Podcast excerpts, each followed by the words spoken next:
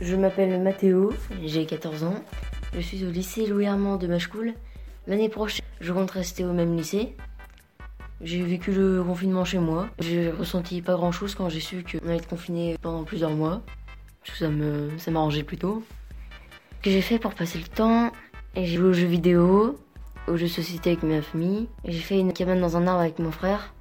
J'ai fait du trampoline et j'ai regardé des animés. À la maison, euh, enfin l'école à la maison, c'était un peu énervant parce que tu pouvais faire autre chose euh, au lieu de faire des devoirs. Mais bon, j'avais beaucoup, c'est un peu chiant. Comment je suis restée en contact avec mes amis et ma famille Euh, Je suis restée en contact avec les messages et les réseaux sociaux. Ce qui m'a le plus manqué, c'était mes amis, un peu le McDo. Ce que j'ai appris pendant le confinement, j'ai appris des choses mais pas très utiles que j'ai oubliées. La première chose que j'ai faite après le confinement, je suis allée voir mes amis et euh, le jour d'après, je ne sais pas.